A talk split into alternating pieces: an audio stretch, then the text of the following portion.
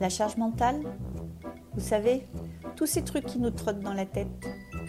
Toutes ces listes jamais finies qui nous épuisent. La charge mentale nuit à notre santé. Est-ce que cela concerne tout le monde? Est-ce qu'il y a des solutions? Pouvons-nous faire mieux avec? Voilà ce que nous explorons dans ce podcast. Je suis Magali Siméon et je dis stop à la charge mentale. Bienvenue sur le podcast Stop à la charge mentale. Je reçois aujourd'hui Manon qui est executive coach et qui aide les dirigeants à adopter un peu plus le slow living. Le slow living, certainement un des remèdes à la charge mentale. Elle va nous raconter comment et pourquoi. Bonjour Manon, merci d'être là avec nous. Est-ce que vous voulez bien vous présenter en quelques mots?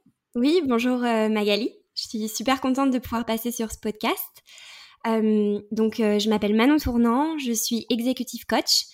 Donc, j'aide les dirigeants et dirigeantes à prendre du recul euh, par rapport à leur prise de décision. Et j'ai aussi un podcast qui s'appelle L'ascenseur émotionnel, qui revient sur justement tous les hauts et les bas qu'on peut ressentir quand on entreprend.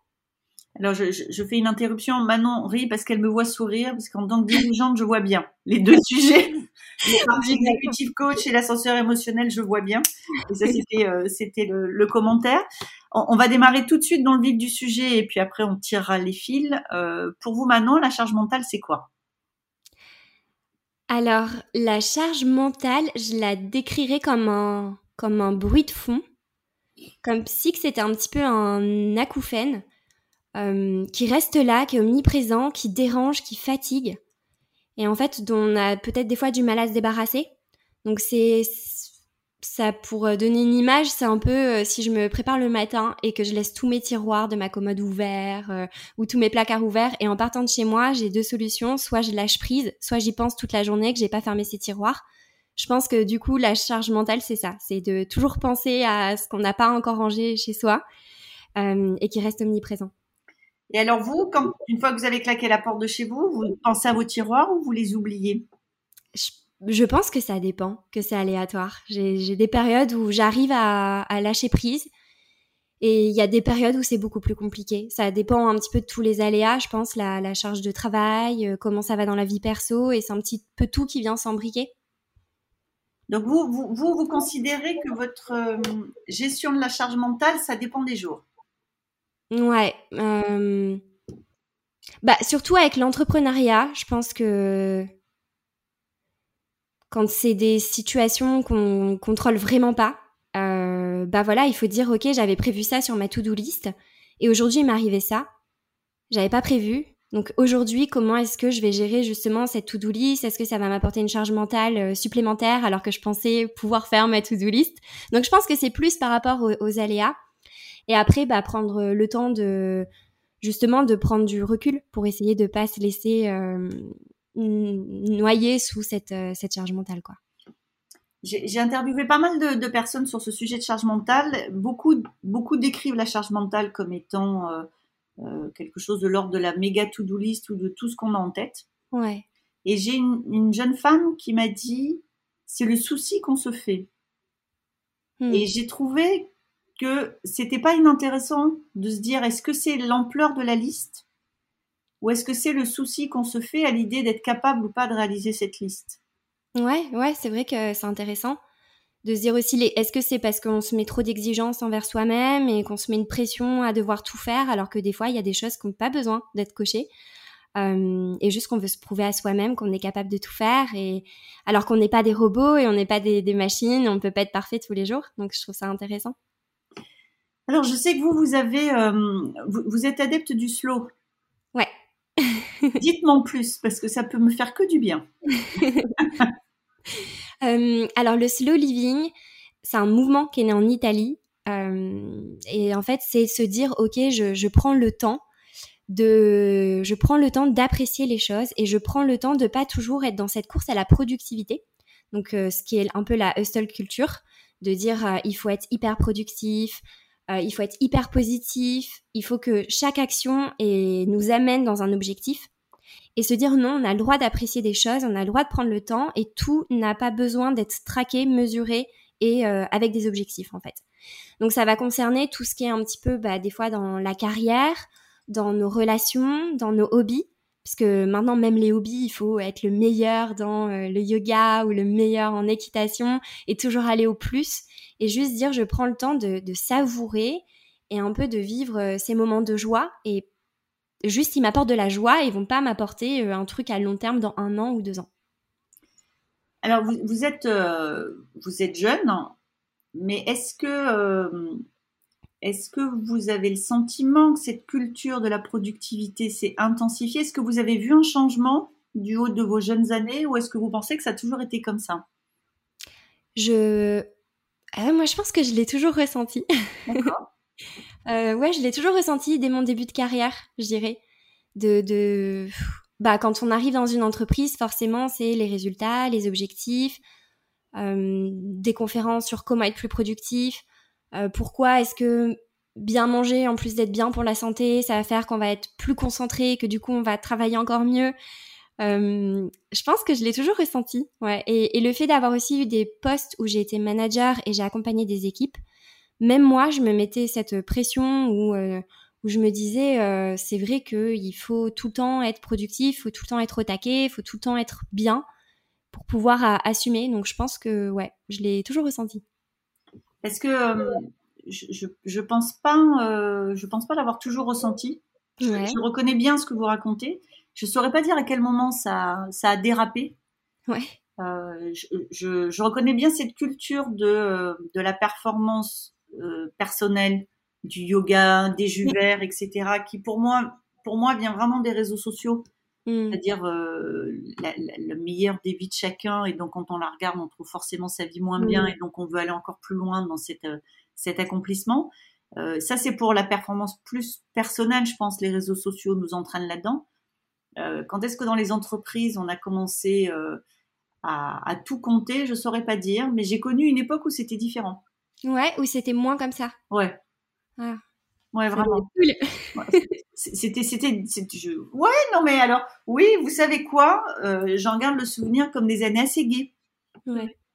C'était, euh, et ça veut pas dire que les résultats étaient pas là. Alors, je, je saurais pas dire aujourd'hui. Euh, je, je, pense qu'à un moment donné, on a considéré le marché et sa main invisible a considéré que les seules bonnes entreprises étaient celles qui produisaient plus chaque année. Ouais, oui, peut-être qu'il y a ça dans. Et, ça, c'est pas, c'est quelque chose qu'on doit pouvoir dater économiquement. Ça n'a pas toujours été comme ça. Mmh. Et euh, quand on a commencé à parler du return on equity ou des choses comme ça, euh, je sais pas, pour moi, ça date des années euh, entre 90 et 2000. Mmh. Et euh, cette course à la croissance génère forcément une course à l'efficacité et à la rentabilité. On a des critères qui sont devenus quand même des critères de rentabilité très omniprésents dans l'entreprise. Mmh. Ouais, d'aller plus vite en fait. Euh, ouais. D'en faire plus, plus vite avec moins de personnes. Ouais. Bon, bah, faut essayer le slow living. Donc, vous, vous, vous, conseillez par exemple les, euh, vos, clients dirigeants pour qu'ils arrivent à être plus slow? Comment vous faites Dites-moi, parce que vraiment, ça m'intéresse beaucoup. Ouais, bah, c'est vraiment du, du de l'executive coaching, c'est-à-dire qu'on fait un point toutes les deux semaines, un petit peu sur la semaine. Comment est-ce que tu te sens émotionnellement? Comment est-ce que s'est passée ta semaine? Qu'est-ce que tu as mis en place cette semaine euh, qui t'a procuré de la joie? Est-ce que tu es en colère contre certaines choses? En fait, c'est vraiment faire un état des lieux de la météo du jour et de la météo de la semaine, globalement, chose qu'on fait pas forcément. Euh, de prendre le temps de s'écouter et de, de déculpabiliser aussi. J'ai beaucoup de personnes qui culpabilisent beaucoup de euh, je veux être efficace, productif et en même temps je veux être une bonne personne et avoir un bon impact sur mes salariés. Et être une bonne mère? Ouais, ouais. Alors moi, je suis pas maman. Non, mais, pour pensez qu'il doit y en avoir aussi Ouais, complètement, oui. Mm. Et puis aussi avec euh, bah, le couple, de euh, j'ai passé 10 euh, heures à travailler et puis bah je rentre et je suis pas forcément de bonne humeur. Et, ouais, et j'ai des personnes qui culpabilisent beaucoup sur tout ça et c'est de dire ok mais qu'est-ce que tu contrôles, qu'est-ce que tu contrôles pas, de quoi est-ce que tu es responsable, sur quoi est-ce que tu penses que tu pourrais lâcher prise? Et c'est vraiment une euh, conversation à cœur ouvert sur tous ces aspects-là qui semblent basiques et pourtant qu'on oublie quand on est vraiment dans le TGV euh, de la semaine euh, de notre to-do list et de nos objectifs. Et, et, et, sur la partie ascenseur émotionnel, qui est quand même la marque de fabrique des, des entrepreneurs entre autres, comment se fait l'intervention? Comment vous accompagnez? Parce que l'ascenseur est toujours là. L'ascenseur est toujours là, ouais. C'est bah, c'est de dire comment est-ce que je régule ça en fait. C'est ok, on peut pas contrôler nos émotions, c'est pas possible. Mais quand une émotion elle arrive, est-ce que on se laisse paralyser ou est-ce qu'on la prend comme un indicateur? Par exemple, si je suis en colère, pourquoi est-ce que je suis en colère et comment est-ce que je vais transformer cette colère? Et c'est plus se dire en fait, quand j'ai une émotion, j'arrête de la nier, de, de faire un déni je prends le temps de, de, de la comprendre, de l'accueillir, de la questionner et j'essaye de la transformer en une nouvelle énergie pour euh, passer des semaines un peu plus sereines et en se disant que voilà, de toute façon, il y aura jamais la notion de contrôle. Donc, euh, donc c'est ça. Et, dans mon podcast, j'accueille beaucoup d'entrepreneurs et entrepreneuses pour, pour parler un petit peu de leurs outils et, tout ça. Et on, se rend compte que c'est impossible d'avoir à 100% un alignement tout le temps parfait. Et que c'est pas grave, il faut aussi l'accepter que des fois, on, on, perd un peu pied. Oui. Et, et pour avoir vécu les deux, c'est plus facile quand on est salarié. Euh, ouais. De ce point de vue-là, l'alignement émotionnel, c'est-à-dire, moi, mon interprétation, c'est que pour moi, l'ascenseur émotionnel, il vient du fait qu'on a des, des, informations qui nous arrivent qui peuvent avoir des impacts majeurs en plus ou en moins sur l'entreprise. Et quand je dis majeur, des fois, c'est vitaux. C'est, ça peut faire la différence sur la vie ou pas. Et quand vous êtes salarié, sauf cas extrême, vous êtes peu exposé à ça. Mm. Donc, en tout cas, moi, je sais que j'arrivais vraiment à gérer. Je n'avais pas d'ascenseur émotionnel en tant que salarié. J'arrivais à, à, gérer, à considérer que euh, on doit être dans le flot et dans le flux, mhm. mais, mais, pas que ça ait trop d'emprise. Et euh, c'est un truc que j'ai beaucoup perdu en devenant entrepreneur. Ouais, bah ça se comprend. En même temps, les responsabilités sont pas les mêmes, mmh. comme vous l'avez souligné. Et puis, euh, et puis c'est ce qu'on disait tout à l'heure en off, c'est que bah quand on, entreprend, des fois on n'a juste pas le choix, faut avancer ouais. et il faut encaisser. Et, et c'est ça qui est, qui est, compliqué et qui est plus compliqué que quand on est salarié, de se dire bon bah voilà, même si j'ai eu un problème peut-être avec euh, un collègue, un manager ou euh, l'équipe que, que, je suis en train de manager, euh, à la fin du mois j'ai ma sécurité, stabilité financière parce que j'ai mon CDI, parce que j'ai mon salaire. Que là dans l'entrepreneuriat tout peut basculer quoi. Ouais, ouais, ouais. Mais alors, si on revient à notre sujet de, de charge mentale, est-ce que vous pensez Manon qu'il y a une émotion qui est attachée à la charge mentale euh, ouais, je pense qu'il y en a plein. Euh, moi, par exemple, l'émotion que j'associe moi à la charge mentale, ça va être la tristesse ou la colère. Euh, voilà, quand je prends le temps d'analyser, bah, j'ai eu le cas euh, la semaine dernière. Très bien, racontez-nous. Bah, la semaine dernière, en fait, j'ai un petit peu tout qui s'est justement accumulé, où je devais lancer ma newsletter le week-end dernier. J'étais en retard sur, de la, euh, sur du contenu, donc j'avais lancé une chaîne TikTok et puis j'avais un épisode de podcast à, à diffuser vendredi dernier. Plus bah, les coachings, en fait, parce que mon métier, c'est pas créer du contenu. Ça, c'est en plus. Euh, donc plus les coachings, être à la hauteur pour les clients, j'ai tout qui s'est accumulé. J'ai vu cinq appels manqués de ma maman. Donc là, j'ai culpabilisé encore plus. Mmh. Et, et je me suis dit, ok, là, je suis en, je me suis dit, je suis en, colère parce que j'arrive pas à tout faire. Donc j'ai pris le temps et en fait, j'ai fait un petit peu le, le, tri. Et en faisant le tri, bah, j'étais triste de me dire, je ne vais pas pouvoir tout faire, il faut que je choisisse. Mais en même temps, de rationaliser ça et de me responsabiliser des tâches que je vais faire ou pas, ça enlève justement cette colère, cette tristesse, cette culpabilité. Et ça fait que j'avance plus sereinement, en fait, de me dire j'en fais moins, mais je le fais mieux et je sais pourquoi. D'accord. Donc, donc, en fait, il y a d'abord la colère parce qu'on n'y arrive pas. Après, la tristesse parce qu'on renonce. Hmm. C'est ça? Ouais. Et une certaine sérénité une fois qu'on a passé ces deux caps-là. Ouais, pour moi, je le ressens comme ça. Hmm. D'accord.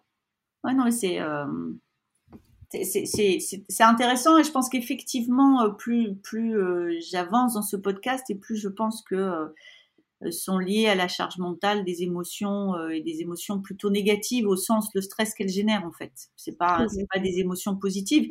Et ce qui est assez étonnant, c'est qu'on arrive à se mettre des émotions négatives sur la charge mentale dans lequel il peut y avoir par exemple organiser nos vacances.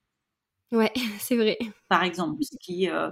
Alors si je résume bien, aujourd'hui, quand on est entrepreneur, vous avez une chaîne TikTok? Alors je l'ai arrêtée parce que. Euh... Vous allez faire toute la liste de ce que j'ai entendu qui me semblait très porteur de charge mentale. Donc, ça fait partie des choses que vous avez arrêtées. Vous avez un podcast, une chaîne TikTok, une newsletter. Ouais, et je publie sur LinkedIn. et je vais publier sur LinkedIn. Euh, ouais, en fait, euh, j'ai mis un système de vivre une vie. Euh, enfin, j'essaye de vivre une vie intentionnelle. Et, mes intentions, ça va être de bah, me sentir libre. Donc, c'est pour ça que j'ai fait de l'entrepreneuriat ou c'est pour ça que j'ai fait des jobs en, remote, de me sentir euh, connectée avec les gens et de pouvoir échanger. Et en fait, je prends la liste de tous mes objectifs. Et quand je vois qu'un objectif devient une charge mentale, ce qui était le cas avec TikTok, en fait, je me demande pourquoi. Parce que ma charge mentale, ça doit être un indicateur. Et je me suis dit, ok, TikTok, c'est une charge mentale. Ça, ça, j'y arrive pas, je suis pas régulière, ça me fait culpabiliser pourquoi. Et en fait, je me suis rendu compte que bah c'était pas un média qui m'apportait une connexion avec les gens et des interactions vraiment profondes et de qualité. Et je me suis dit OK, bah en fait cet objectif rentre pas dans ma liste de mes intentions de vie qui sont identitaires et qui me font avancer et qui me boostent. Donc en fait, bah c'était hyper naturel d'enlever cet objectif sans culpabiliser et j'étais trop contente et je me suis dit euh, ouais non, bah cet objectif il était pas aligné en fait. D'accord. Et, alors, ça veut dire que ce que vous avez laissé dans votre liste est compatible avec le slow living parce que c'est intentionnel et que ça correspond bien à votre vision du monde et à vos valeurs. C'est comme ça qu'on se fait l'équation, en fait. Exactement, vous avez bien résumé, ouais. D'accord. Et donc, ça veut dire qu'on peut imaginer. Est-ce que c'est pas un peu contradictoire? C'est-à-dire que si j'arrive à mettre beaucoup de choses intentionnelles dans ma to-do list, je m'éloigne pas un peu du slow living? Bah, c'est de. Ouais, bien sûr, il faut toujours faire euh, la part des choses, je pense, de, de, pas tout le temps en avoir, mais je me suis dit, ok, euh, par exemple, bah, apprentissage, liberté, connecter avec les gens, c'est ce qui me booste tous les jours. Euh, bon, bah, TikTok, j'avais presque aucun des trois, donc je l'enlève. Par contre, le podcast, c'est quelque chose qui me, qui me booste dans absolument les trois cases-là, donc je préfère me centrer sur ça et vraiment avancer avec ça parce que je sais que à court terme, à long terme, ça me, ça me booste et ça me, ça me donne beaucoup de joie. Mais en même temps, ouais, de, toujours faire attention à pas s'en donner 10 000 et voir euh, quel objectif est-ce qu'on met dans notre to-do list. Est-ce que c'est, sont vraiment les nôtres, alignés avec nous Est-ce que c'est parce que justement, il y a, y a ces faux mots, euh, fear of missing out, la peur de ne pas faire les choses parce que tout le monde les fait. Hmm. D'accord. Donc ça veut dire qu'en fait, votre critère, c'est euh, de vous écouter beaucoup. Ouais. D'écouter ce que ça fait, comment ça s'aligne. Mm. Il y a un mot que j'aime beaucoup qui est la congruence. Vous connaissez? Mm-hmm. vous, voyez, vous voyez ce que ça veut dire? Euh, C'est quoi votre définition? C'est euh, quand euh, on est aligné entre ce qu'on dit et ce qu'on fait. C'est un mot qui est assez peu utilisé et que j'aime beaucoup parce que je, suis convaincue que c'est ce qui apporte du confort. Mm. Ouais, c'est ce que j'ai. Ouais, c'est ce que j'appelle aussi un petit peu sur les notions d'authenticité et de sincérité. Oui. C'est ça. C'est aligné entre ce qu'on dit et ce qu'on fait. Oui. Et, donc, ce que vous dites, vous, Manon, c'est que globalement, la vie que vous vous êtes choisie, vous arrivez à, rester aligné entre ce que vous aimez faire, ce que vous avez envie de faire et ce que vous devez faire. Ouais, j'essaye de, tout faire comme ça. Et du coup, de aussi bah, avoir une approche peut-être euh, minimaliste sur certains aspects et de dire si ça rentre pas dans ses intentions de vie et ce qui me rend heureuse, il faut savoir dire non et, savoir euh, voilà fixer des limites. Donc c'est ce que j'essaye de faire, ouais. Et est-ce qu'il y a des inconvénients à ce mode de vie? Euh, Dans quel sens? Ben, Je sais pas, mais quand on quand je vous entends, je me dis euh, si je suis auditeur auditrice, je me dis que c'est quand même un mode de vie qui est très attirant, mais rien n'est jamais parfait. Non, rien n'est parfait. non, c'est sûr. Bah, ça demande de. Je pense qu'il y a eu des fois où, ouais, forcément, c'était dur. Par exemple, me dire, ok, bah, cette envie de liberté ou cette envie euh, de, de flexibilité n'a pas toujours été comprise. Et des fois, bah, on est un petit peu seul dans la prise de décision. J'ai eu ça, par exemple, quand j'ai décidé de partir en, je crois que c'est en 2015, euh, pour moi, aller au bureau tous les jours, euh, c'était une charge mentale. Le remote n'était pas encore en place. Et en fait, euh, bah, j'ai essayé de négocier le remote, c'était pas possible. Donc j'ai donné ma démission, j'avais pas de sécurité financière, je suis partie seule à l'étranger et après de là, j'ai négocié par exemple le travail à distance. Et donc forcément, c'est plus compliqué, c'est plus difficile, il y a eu de l'instabilité financière, il y a eu de l'instabilité dans mes repères de vie. Donc non, c'est pas facile.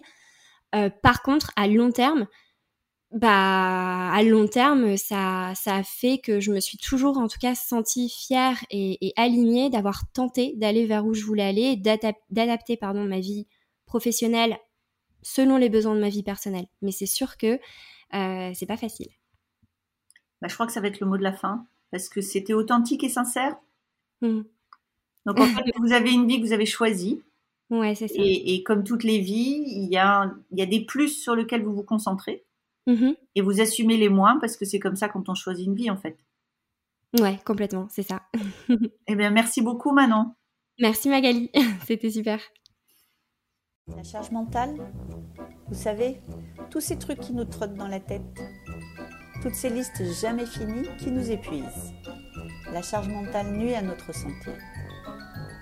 Est-ce que cela concerne tout le monde? Est-ce qu'il y a des solutions? Pouvons-nous faire mieux avec? Voilà ce que nous explorons dans ce podcast. Je suis Magali Siméon et je dis stop à la charge mentale.